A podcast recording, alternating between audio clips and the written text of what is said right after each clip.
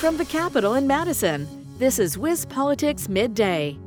I'm Stephanie Hoff, your host, and this podcast is brought to you by Spectrum. The state legislature has been at work passing several bills that are now heading to the governor's desk. These are ranging from allowing the sale of cocktails to go to reimbursing hospitals for providing nursing home level care to patients. Another one that we've been watching is a series of COVID 19 related bills that, for the most part, only received Republican support. Adam Kelnhofer is on the line with me today to tell us what some of those bills are. Hello and good afternoon, Stephanie. So, yeah, Republican lawmakers in the Assembly passed along party lines a series of bills related to the COVID 19 recovery effort. Some of those bills would stop health officials from forbidding public gatherings in places of worship, uh, like churches, uh, mosques, other religious places of worship. They would also stop employers from requiring workers to get vaccinated, stop the state from requiring residents to get vaccinated, force Governor Tony Evers to submit a plan to the state legislature for when state employees will be returning to work in their offices, and probably the most important bill of all, the Assembly passed a bill that would take away from Governor Tony Evers the spending power over money from the federal pandemic relief bill that was recently passed, the $1.9 trillion bill everyone's been talking about. The bill the Assembly passed would give power over those funds to the state legislature instead of Governor Tony Evers in the executive branch. But None of those bills have been signed into law by Evers, at least yet. Uh, some of them need approval from the Senate again because they received a few minor amendments. But Assembly Speaker Robin Vos, Republican from Rochester, said Republicans will have no choice but to go to court over the pandemic relief spending bill if Evers chooses not to sign it. But as we've said, it was a party line vote. What were some of the key arguments from both sides on these bills?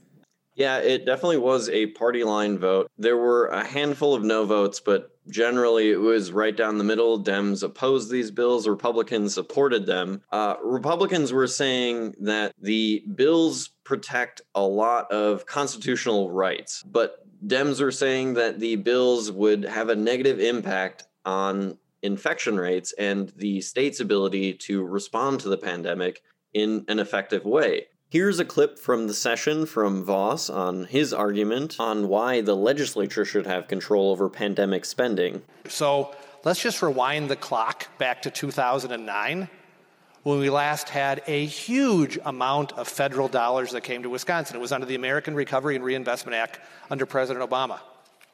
It was actually a first in a generation. United Democrat legislature, all Democrats in charge of the Assembly, the Senate, the Finance Committee. Uh, they basically controlled the whole process. They had a governor of their own party. And one of the things, I didn't vote for a lot that session, but one of the things that I did vote for in the Finance Committee was the requirement that the legislature had oversight of the funds from the federal government. Wasn't partisan, it actually was something that people stood and said the legislature is the co equal of the governor, whether or not I agree with him or her. All across the country, we see more and more power going to the executive branch at the federal level. And as I said before, it was wrong under President Trump. I don't support executive orders. It's wrong if you have a Republican governor. It's wrong if you have a Democrat governor. And here's a clip from Assembly Minority Leader Democrat Gordon Hintz from Oshkosh on his counterargument to Vos. In terms of any comparisons to 2009, you had a Democratic governor who wanted to do what was right, and you had a joint finance committee controlled by Democrats that wanted to do what's right. In this case, you're like, well, you know, we've left $2 billion of taxpayer money and penalized our own constituents, but, you know, we want to have a say in not spending federal money or doing what we want with it, you know, to to, to undermine Governor Evers. I mean, again, you took away executive power before he was even sworn in because it was him.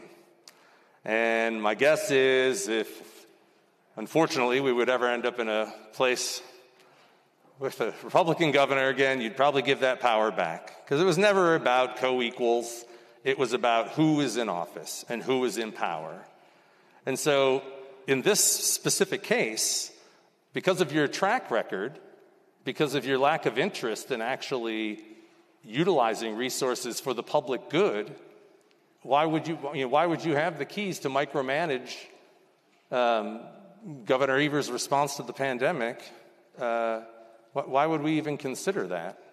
And as these bills make their way to our Democratic governor, what are the chances that Governor Evers will even entertain these, let alone sign them into law? Well, Stephanie, we're not exactly sure if Evers is going to sign any of these.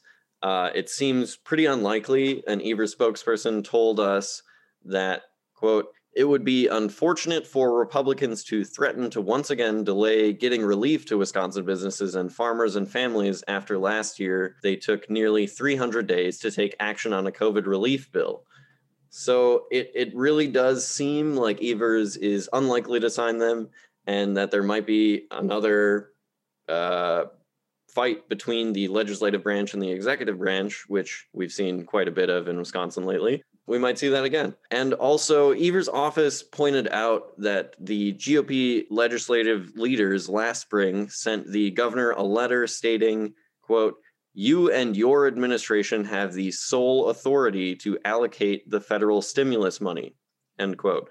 And they were referring to a package passed by Congress and the Trump administration approved about a year ago. That package included about $1.9 billion for the state government to handle. For perspective, the pandemic relief bill has about $3.2 billion for the state of Wisconsin to handle this time.